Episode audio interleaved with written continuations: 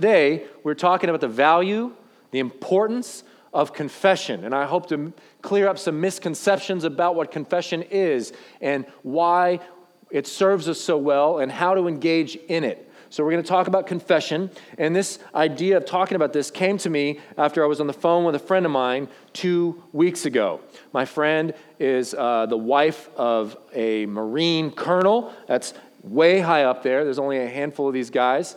And he leads an entire base out in North Carolina. It's under his um, responsibility. He leads all those soldiers that call that place home and that are stationed there. And um, Two weeks ago, they were wrapping up their 22nd move um, to a new city. So they're moving from North Carolina to Washington, D.C. Has anybody ever moved here before? Have you guys ever moved homes, moved cities, moved states, moved countries? Yeah, I'm sure many of you have, bless you. So the three most stressful things that you can do in life, they say, is starting a new job, is getting married, and is moving. So this is one of the top three stressful things you can do in life. And my friend, the wife of this um, colonel, um, he's still running the base to the last minute. Like he's running the base until the, the minute they drive out of town. So he can't really help her facilitate all the details of this move. And she's got a little kid that she's taking care of. So it's a very stressful week. And that's like the understatement of the year right there. Because she's got to keep track of all these moving pieces and keep track of making sure they don't forget anything, make sure they don't forget to turn off their utilities, blah, blah, blah. It's just a lot. And I talked to her on the phone the other week um, because they've had some bad moving experiences. And so I just reached out, how you doing? And she's just like, we've had bad experiences with moving, and you know this because we've been friends for a long time. This is the worst one we've ever had, by far. There's 22 moves talking. She knows how to do this well. And she said, This is the worst one by far. When you're in the Marines, when you move, the military helps you, right? They pay for it sometimes. Um, and if you're up there, like this guy is, they will even provide a moving company for you and they'll help you pick it out. And you get to choose from these, but these are the only ones you choose from. Well, they chose one, and the moving company they chose was just deplorable. So they were supposed to have like five guys show up with a truck this long and have two days to pack well everything with all the peanuts and the wrap and the boxes and get it in the truck nice and secure and then drive hundreds of miles to DC and then unload it well, all that. Well, instead of five guys and a truck this big and two days, they got two guys with a truck this big and they had like six hours to pack all of their possessions into this semi and drive it 500 miles and they just did a horrible job. I mean, if you ever packed in a rush? It ain't pretty. So this isn't the photo, but it's a photo to just give you an appreciation. This is about what the truck looked like. And those boxes, even though they're just kind of thrown in there, there's no packing peanuts in there. There's not the styrofoam stuff. There's not the bubble wrap. There's just their stuff thrown in there. Their plates, their glasses, their clothes, their pictures, their memories, their furniture is just stuffed in this truck. And then when the truck is like, okay, it's time for us to go, and we will not leave, until you sign this piece of paper. And they are frazzled and they're stressed out, especially my friend who's like feeling so responsible for all of this.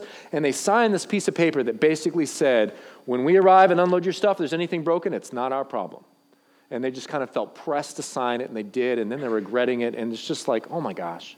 They race to DC to beat the truck so that when it arrives, they can inspect everything just so they can have a record. And when the truck arrived, you guys, it was just a mess. Their couches weren't wrapped. So all the stuff sliding around back and forth in the back of the truck had scuffed up all their furniture. So now there's beautiful leather couch has just like burns on it and scratch marks from their stuff rolling around on it. The colonel, her husband, he's a triathlete and he's got a couple bicycles that are like three and five thousand dollars. They're wrecked. They're ruined. They're going in the garbage. They're unsalvageable. And then their boxes, I mean, they don't even know what all's broken in there. And so it is so upsetting.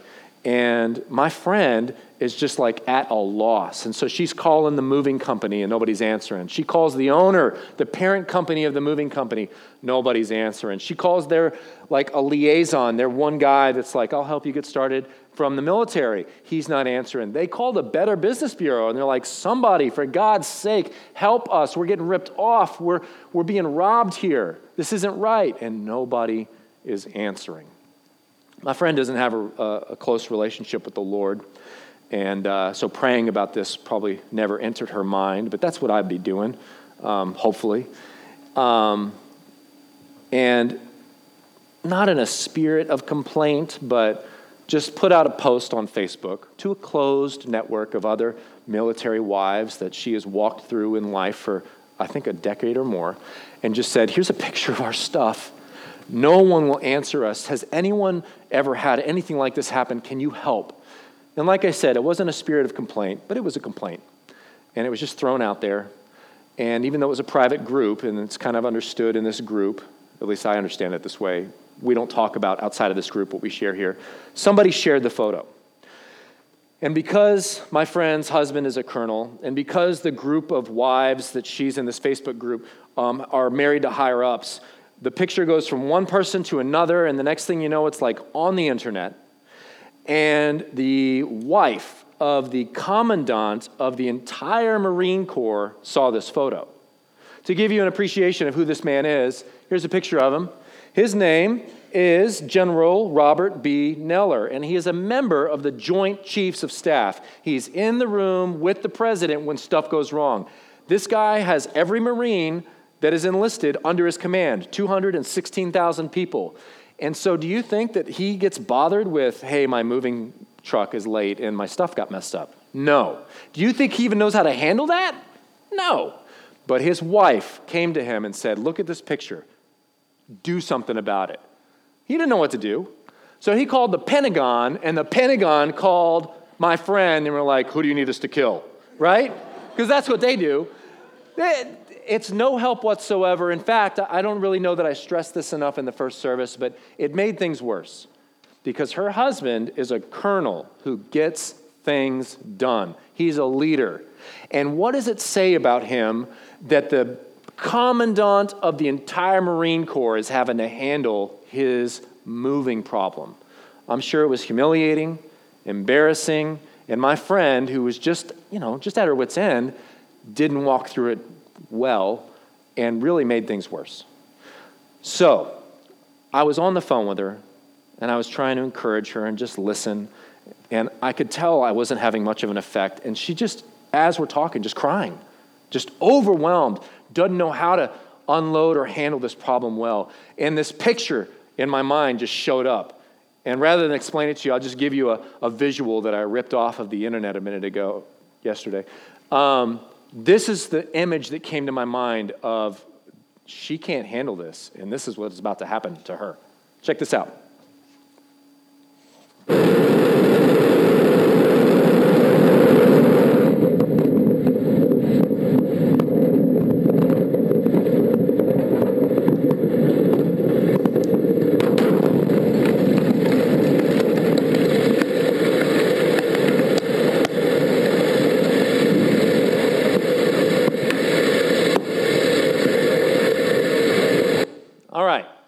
That's a rocket that was attempting to launch. That was a vehicle attempting to get from A to B, and it was trying its hardest to get off the ground and go, but it just didn't have what it takes. There was some sort of problem, and it exploded, and there was nothing left.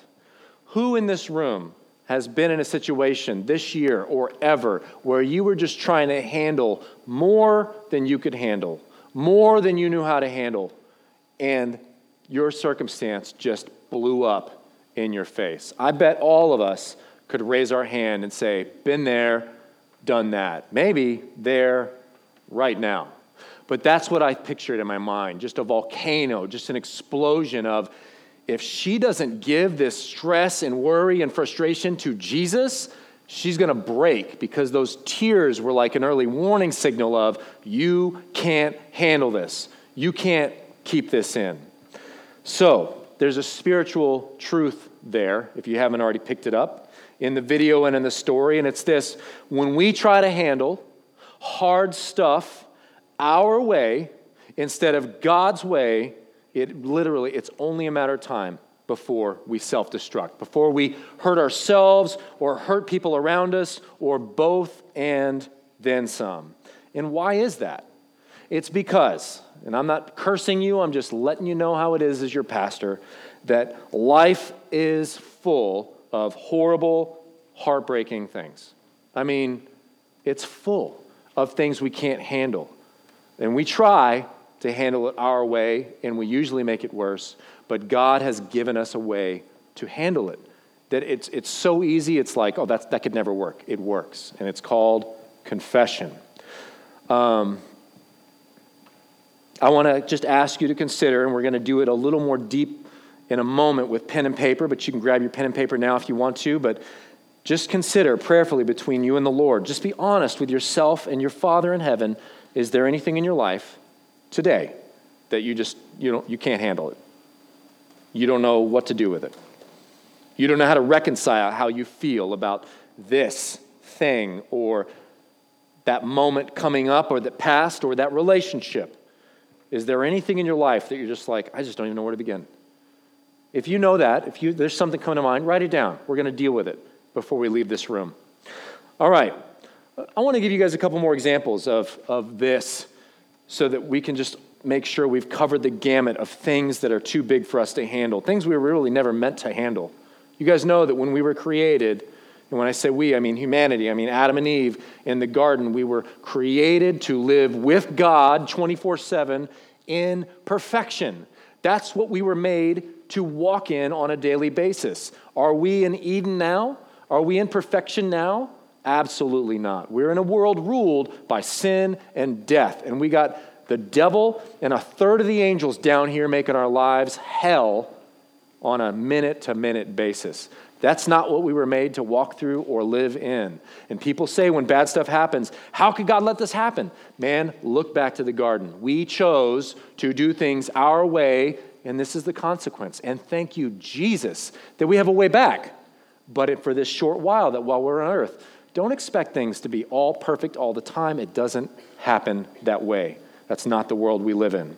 So, a situation from my life, which I've touched on before with you guys, that is beyond me, that's too much for me, that I can't handle the pain and confusion and regret and anger that accompanies this, is my relationship with my dad.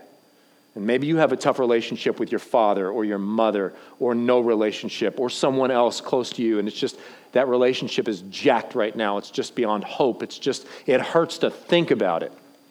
Well, I want you to think about it. I want you to own it for the morning. But my relationship with my dad, as some of you, many of you know, my dad is a lifelong alcoholic. My dad, if, if it's in about two minutes, if he hasn't already, he'll start drinking, and that's kind of what he's been waiting to do all day, and that's what he's going to do for the rest of the day.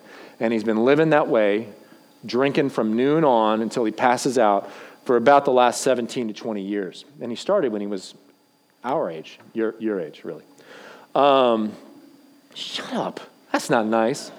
So, my, my dad is an alcoholic. Um, and, and his answer to problems is to drink. If he has something amazing happen, what does he do? He celebrates by drinking. If he has something terrible happen, what's he do? He wallows in misery and he medicates by drinking. And if he's just having a regular old day, he's drinking.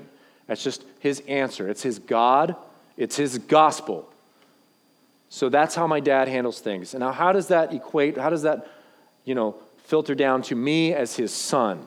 Is it, is it a super fun thing to have a father that's an alcoholic and who's never there? And even when he's physically present, he's not there. No, no. It's, it's horrible. It's heartbreaking. It's lonely. It is the epitome of disappointment. I so long, as all of you do, for a father. I mean, we have a father in heaven, so we are made, we are created to long for a father. And I've got this dad who was physically present through much of my life, but never emotionally available. And less now, less now than ever. My dad lives five miles from where I am standing right now, and he has lived in this apartment with this lady for 15 or 17 years.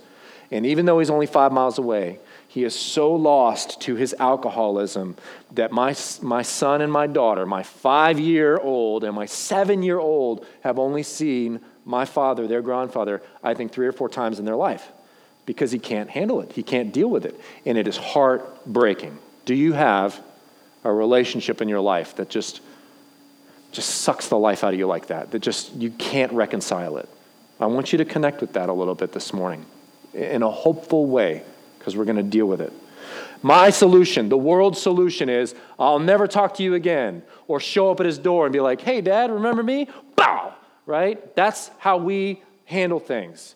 We are hurt, and so we hurt. Would it make anything better for me to just go up and slug my dad? No. It might feel real good in the moment, but it would ruin any chance of ever talking to him again. Um, he would probably call the cops on me, and he, he should. Punching people in the solution to problems. But my way of handling it, the world's way of handling it, will never help me. And there was a point early in my marriage where, you know, I'd make coffee dates with him and he just wouldn't show up. And I'd call him on the phone and he wouldn't answer. Like, I didn't give up, but I got to a place where I'm like, I just, I want to be done with him forever.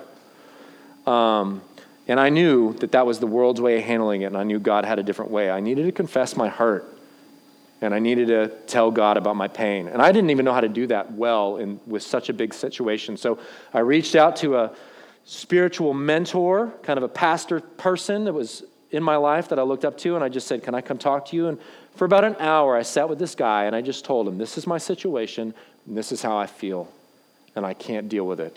And he asked me a real simple question Have you ever, like, given your pain to the Lord? And I'm like, I don't know. I mean, what does that look like? And he goes, Just pray, God, this is my hurt, take it. And I'm like, That's too easy. And he goes, I know, right? That's what's awesome about it. And so he walked me through, like a 90 second prayer of me just saying, This is my hurt, please take it. And then he said, Have you ever forgiven your father for being an alcoholic, for not being there? And I said, No. He's never asked. And he goes, He doesn't have to. Have you ever forgiven him? Because my way of handling this was, I'm not going to forgive my dad, which is the equivalent of drinking poison myself and hoping he dies for it. Are you have anyone in your life that you will not forgive? That's what you're doing. You're drinking poison.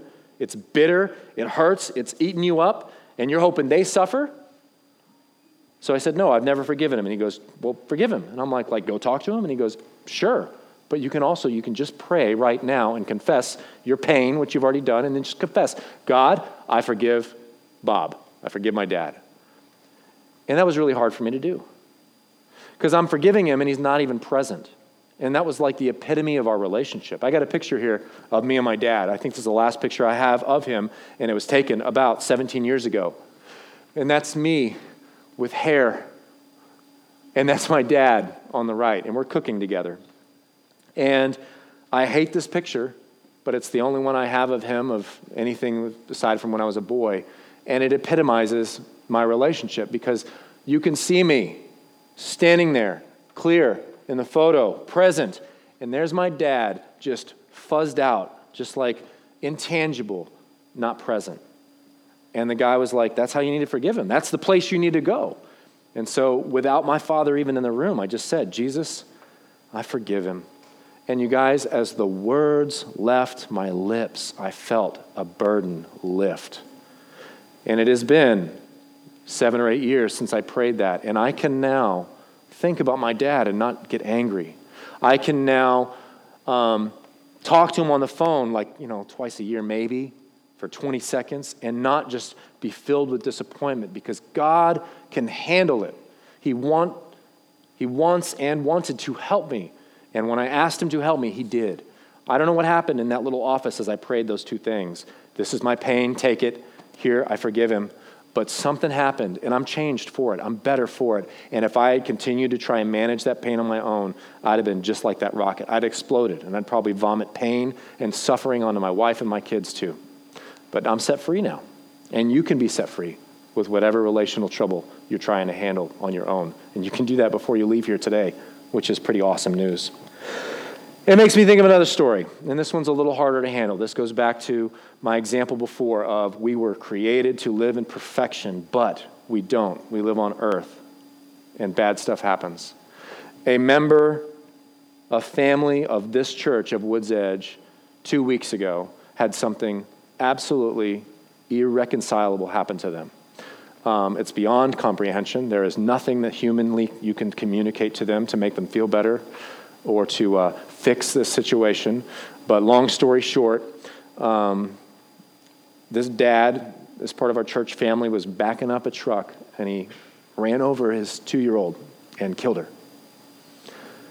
And what do you say to somebody when something like that happens?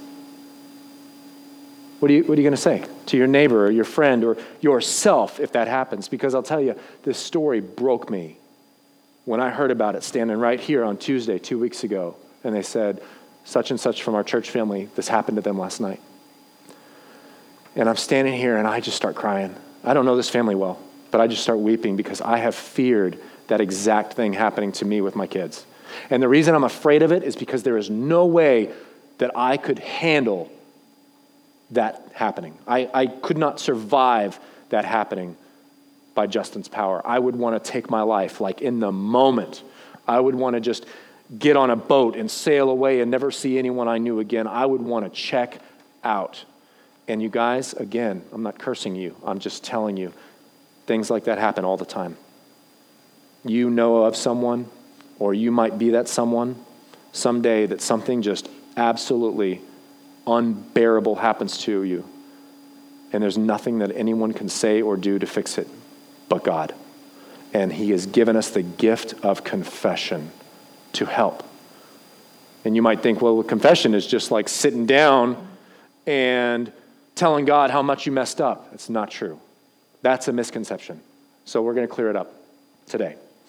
All right. Handling pain man's way looks like this complaint.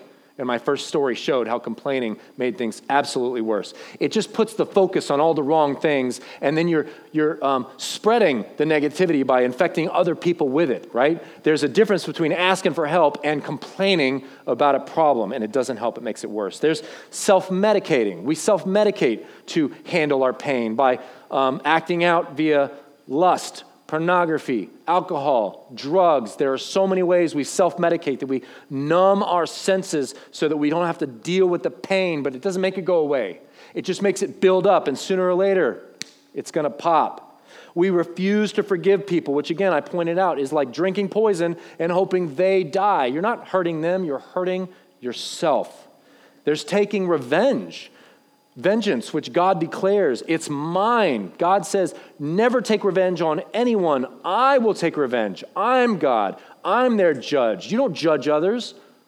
I handle those things. You got somebody in your life that has just jacked you, that has worked you over, that has broken your heart. Revenge in any way will only make it worse. Not for them, for you. Vengeance is man's way, not God's it only leads to more pain. So, what's God's way? It's confession, it's giving it to God. So, I grew up with this picture in mind of confession, right? Here's a photo of a priest and a little kid, and the kid's like downcast and looking low, and they have to be in the presence of this special person that's dressed in pajamas, and they just read this list of this is how bad I am. These are all the things I did this week that were, were icky and gross and I feel bad about. It's just sitting down in guilt and shame and saying, I'm, I'm, a, I'm a piece of garbage. Um, I, I stink. I, I don't ever want to come back in here because this is awful.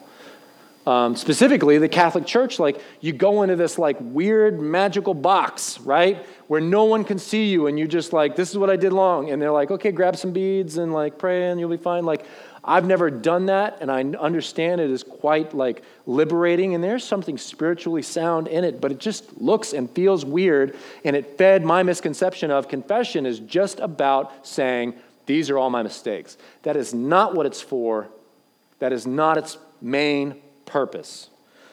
So let's define the word confession. Confession is, I'm talking slow, wait, there it is, an acknowledgement or a disclosure of sin or sinfulness. Now, that lines up with what I thought it was growing up.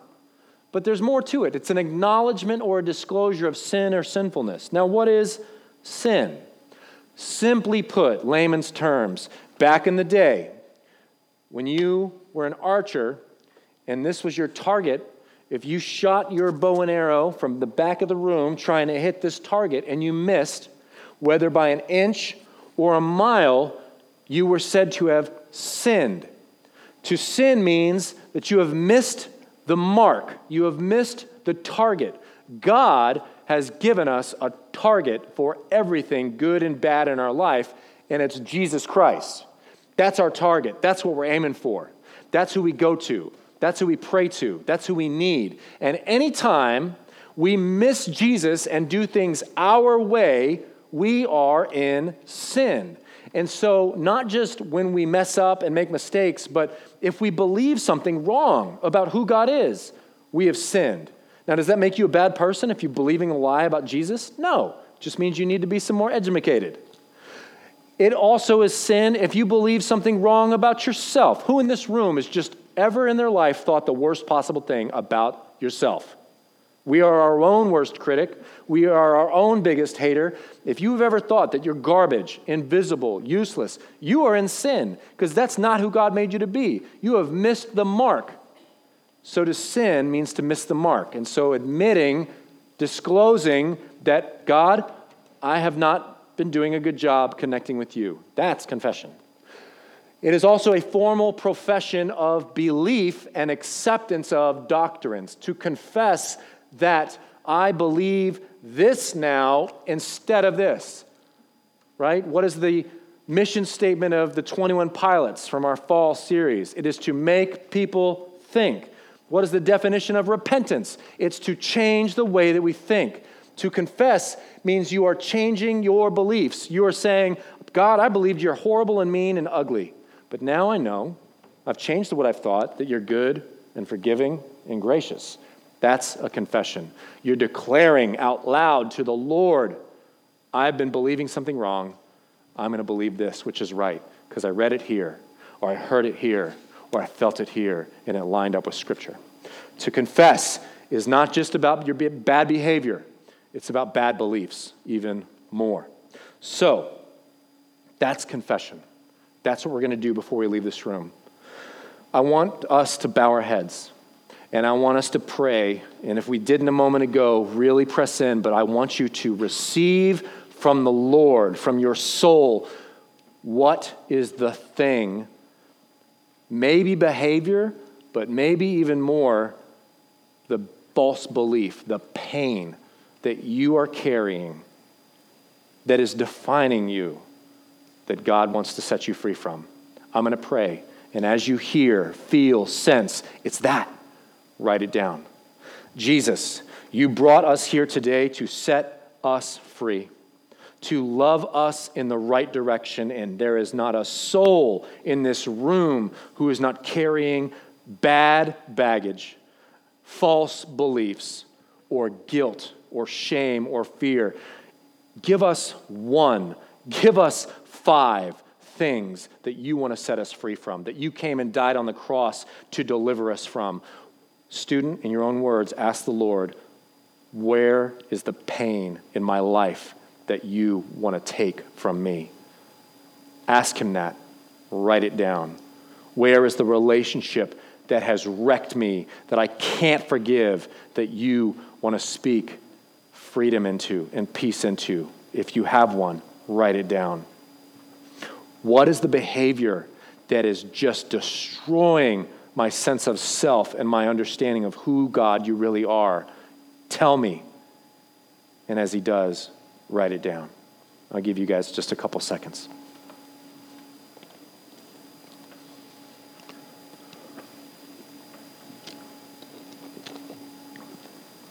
God, thank you that you are a God that answers prayer, that hears prayer, that responds to prayer. Speak clearly. And if we just can't get past something to hear you right now, speak clearly before we leave this room. We need you. We want you. It's in your son's name we pray. Amen. In light of whatever came to mind or whatever you're wrestling with, and maybe it's not a monster thing, maybe it's simple and you're like, ah, I don't know about that. That's the thing. Consider that. Consider that thing, that area, and just answer yourself how has it worked out for you trying to handle that pain on your own? How has it worked out for you trying to manage that disappointment your way? How has it worked out for you ignoring it and pretending it didn't happen? Is it gone? Like, are you set free? Or is it just like creeping around, waiting for the moment that it can just leap on you and explode your world? Last week, we talked about the people in the age of Nehemiah who had been in exile for 70 years Exile for 70 years because for 700 years they had blatantly disobeyed God. They had blatantly chosen to do things their way instead of God's. And as a result, he punished them for a tenth of what they deserved. And so, in their 70th year of exile, they finally are like, God, we get it. We did things our way and it hurt us. Please let us come back.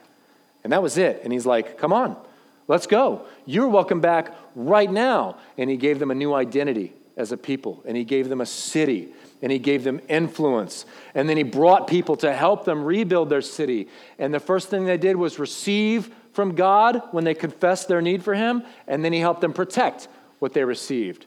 And then right after that, Nehemiah chapter 9 picks up. And this is one of the most amazing confessions in all the Bible. As all these people gather together, having admitted, we were doing things man's way and it made things worse. We want to do things your way now.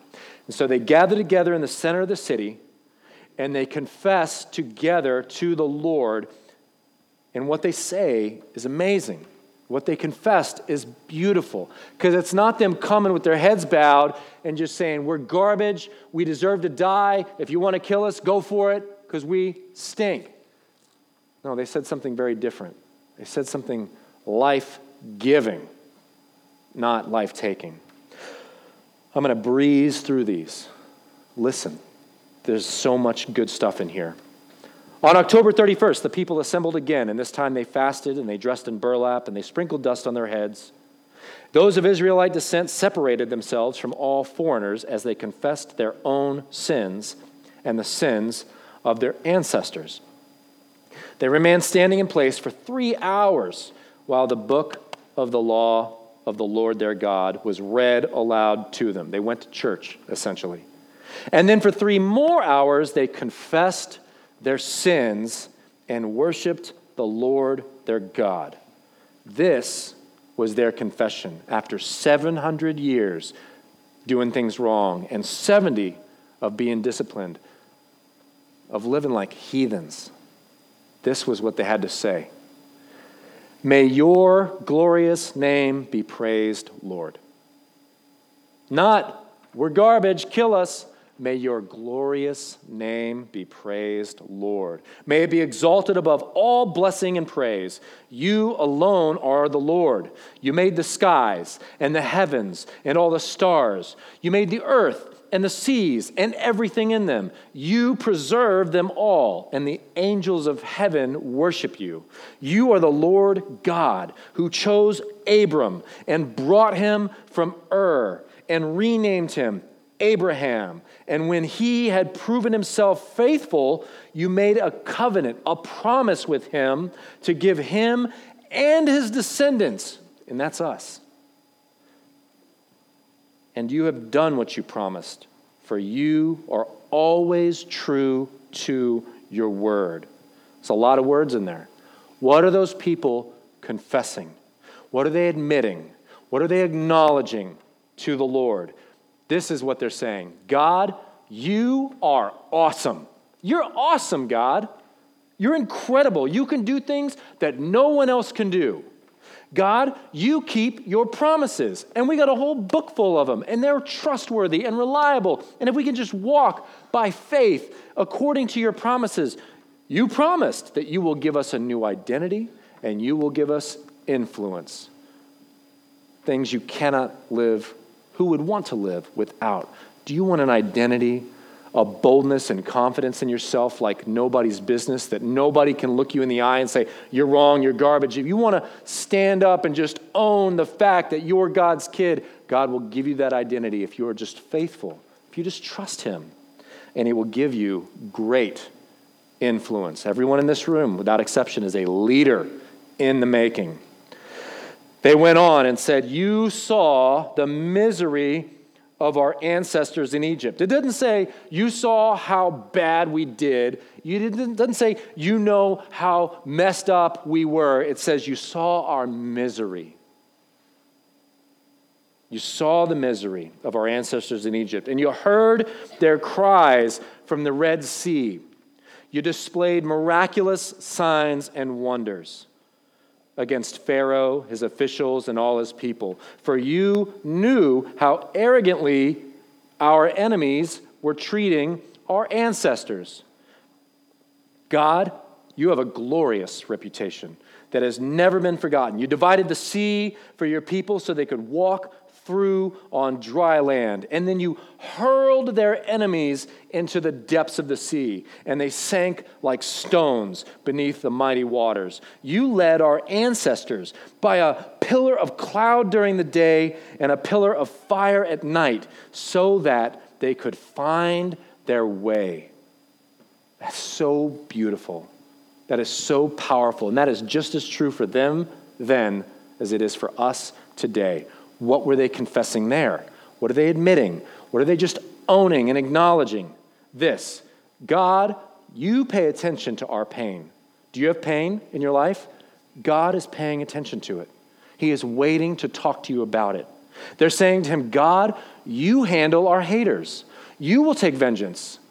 You can walk up and punch your enemy in the mouth, but you're just going to make him a worse enemy, and he's probably going to get some friends. But if you trust the Lord to handle your haters, Look what he did for these people miraculous things, testimonial things, things that we're still talking about thousands of years later. God, you're a God of rescue, you're a God of miracles. They're just telling God, this is who you are, and we want more of you. You came down at Mount Sinai and you spoke to our ancestors from heaven and you gave them regulations and instructions that were just and decrees and commands that were good, and you instructed them concerning your holy Sabbath. And you commanded them through Moses, your servant, to obey all your commands, decrees, and regulations. Obey this book. Test drive this book. Follow what it says with all your heart, mind, soul, and spirit. What are they confessing here? God, everything you've ever said is just and it's good, it's right, and it's trustworthy. What are they saying here? They're saying and declaring, when he talked about the Sabbath, that God's desire for you is not for you to worry about what you did or you're going to do. His desire for you is to rest, to chill out, to be at peace. The fact that God's in control, God knows your pain, God will take care of you. Not worry. He calls us to be kids who just rest.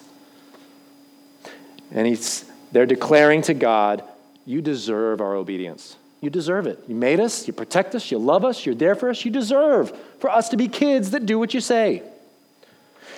You gave them bread from heaven when they were hungry and water right out of a rock when we were thirsty. And you commanded our ancestors to go and take possession of the land that you had sworn to give them.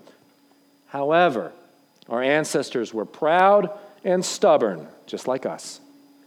And they paid no attention to your commands, just like us. And they refused to obey, and they would not remember. They wouldn't remember all the miracles that you had done for them. Instead, they became stubborn and they appointed a leader to take them back to their slavery in Egypt. They stopped paying attention to God. They stopped looking for the good. And as soon as they did, they were like, man, was it really God that rescued us? Or, or was it this, this guy Let's just go back to where we were slavery, prostitution, pain, and suffering because they took their eyes off God. What are they confessing here? They're saying, God, you take care of your kids and you bless obedience. However, when we forget God, when we try to handle things our way instead of God's way, we will hurt ourselves. And it'll, it'll just get worse. It'll just start a snowball effect. We'll start forgetting even more who God is and who He created us to be.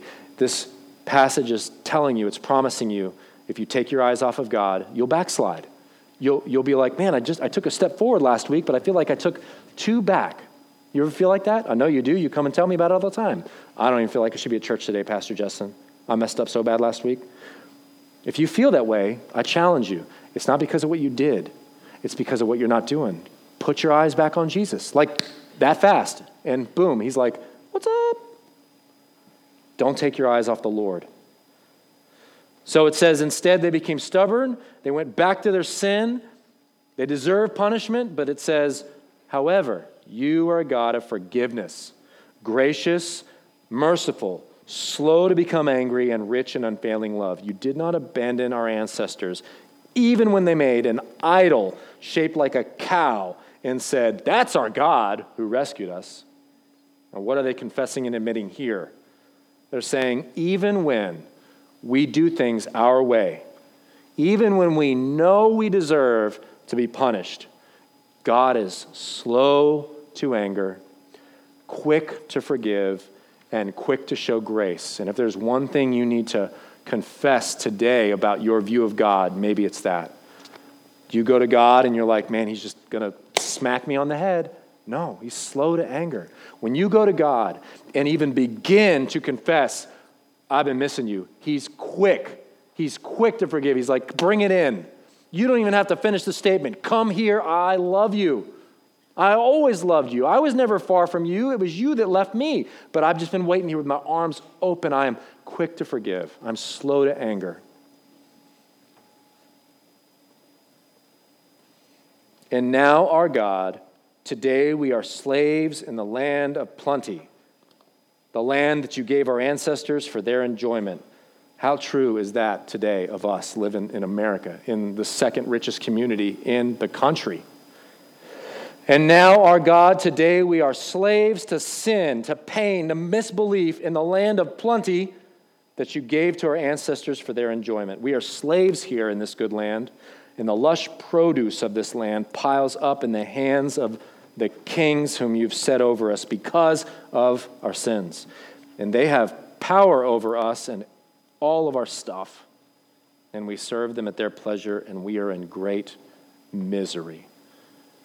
Not once did I hear in there them saying, This is, we have messed up, we stink, like kill us. What I hear in here is, God is awesome, and we are hurting. We need you, God. Please help us. That's their confession. We've been doing things our way. We're hurting ourselves. Please help us. We are in great misery today. I wonder if we were a little more vulnerable this morning if I just said, Who's hurting in this room today? How many hands would go up? But I would imagine it's all of them. I'm hurting today. Confession, this is like the thesis statement here, you guys. Listen to this. Confession is not declaring how messed up you are, confession is declaring how much you need Jesus. It's not, this is how bad of a person I am. It's, oh my God, I need you. And Him saying, You got me. You got me. I've been waiting for you to ask.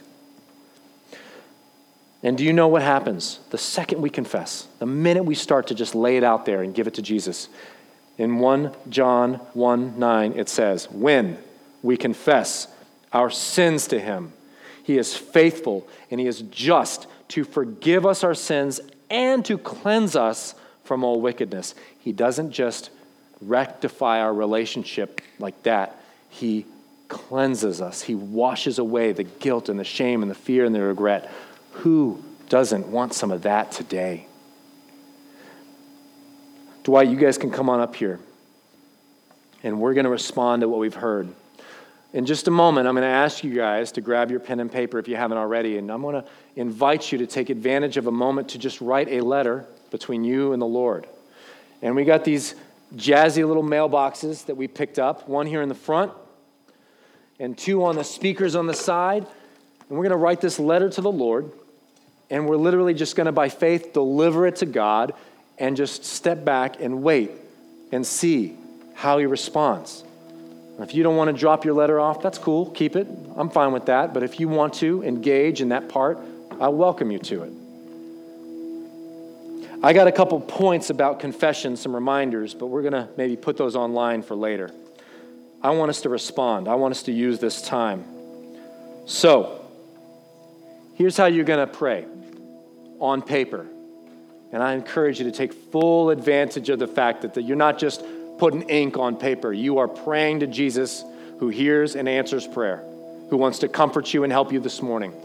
Here's how we're going to pray just like the people in Nehemiah with their confession, start off with Where has God been good to you? Is there anything in your life that you're thankful for, that you're grateful for? It could be your health, it could be your family, it can be the fact that you understood what I'm talking about. It can be that you even have a relationship with the Lord. What are you thankful for? Start your letter by just, you're writing to your dad. It's personal, it's raw, be wordy, be simple. I don't care, but just, God, thank you for this. Go ahead and begin. Just write to the, your Father in heaven and thank Him for whatever's coming to mind. And Jesus, as they begin, I pray you bring to mind those things or that thing that you have given to us, that you have shared with us, that we maybe have not just ever said, like, thank you for that, that we have not been appreciating, appreciating lately. Bring those things to mind. I pray for grateful hearts and minds. You guys just take a minute or two and focus in on that, and we'll move on to the next piece. If you're in the midst of a, a, grateful thought and you're still writing, please continue. But the next piece that we're going to hit up in this letter to our dad is what do you need to give to God today? And, you're going to do this in a spirit of, man, he made the stars, he made galaxies, he made the universe, he made me in all my weird, beautiful intricacy. Like, He's God. He can do anything. You got a situation in your life that's just, there's no way this can change. He can change it. But what in your life does God want you to unload? What does God want to set you free from? And I do feel this morning, for many of you, it's a pain or a hurt. So, where's that place that we talked about a minute ago that just the worst pain you're carrying today? Just pray right out God, please take my this. Take my shame and write out what it is you are ashamed of. He already knows what it is. Your disappointment. That bad behavior that is wrecking you, that you cannot break. Just give it to him. Ask him, take this, please. He wants to take it from you but He's not going to do it without you asking. You might need a minute to finish what you're writing, but I just do want to spell out the last piece. If God has convicted you this morning, if, if He has given you something specific to lay down, it's very possible, if not highly likely, that there's something you can do, there's something you can commit to to protect yourself from finding yourself in that same situation, that same pain or hurt. So maybe you wrap up your letter when you're ready with just a commitment of how you can change the way you think about how to do life, about who God is, about who He created you to be.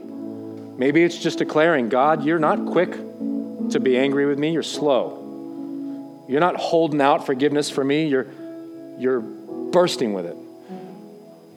But maybe it's a simple thing like, God, I'm just, I want to read my Bible more, not for the sake of turning pages, but to get to know you, to get to know myself. Maybe it's, um, I have not yet even attempted to be a blessing to anyone in my life. Help me do that today. But pray about it and just see is there something God wants you to do? Not for Him as much as for you. Because if you do it for you, it'll be to His glory. So ask Him about that and then write it down. Set it in stone. Again, keep writing, but we're going to respond to the sermon now. And again, I invite you, I encourage you to drop these letters off up at the front. Just an act of faith by saying, I, I prayed this, and I'm just going to wait and I'm going to see how God responds. And we have our communion today of partaking in the elements and just reminding us, like Jesus Christ, thank you that we can even pray and know we're heard. Thank you for giving your life. Thank you for paying for my sin. Thank you for giving me a way back into perfection with my Father in heaven. We have our tithes and offerings, but maybe most important of all, we have an opportunity to worship and sing together and declare together one more time, to confess together the lyrics of this last song how amazing God is, how much we love Him, and how much He loves us. I'm going to pray. You guys respond as you feel led afterward. Jesus, Thank you. We don't have to be in church. We don't have to go into a little box. We don't have to make a list of our bad deeds before coming to you. We can come to you all day, every day, and just say, I need you. I want you. I'm confused. I'm hurt. I don't know what to do. Will you help me? You guys, the answer will always be yes. So, Jesus, we thank you for making a way. We thank you that you set people free here this morning. You healed hearts this morning. Please protect us from picking our pain back up. I pray a hedge of protection around every heart and mind and home in this room to protect against the enemy from bringing their hurts back and saying, oh, that's still with you. It is not. We believe that. We own that. We love you. And it's in your name we pray, Jesus. Amen. You guys respond as you feel led.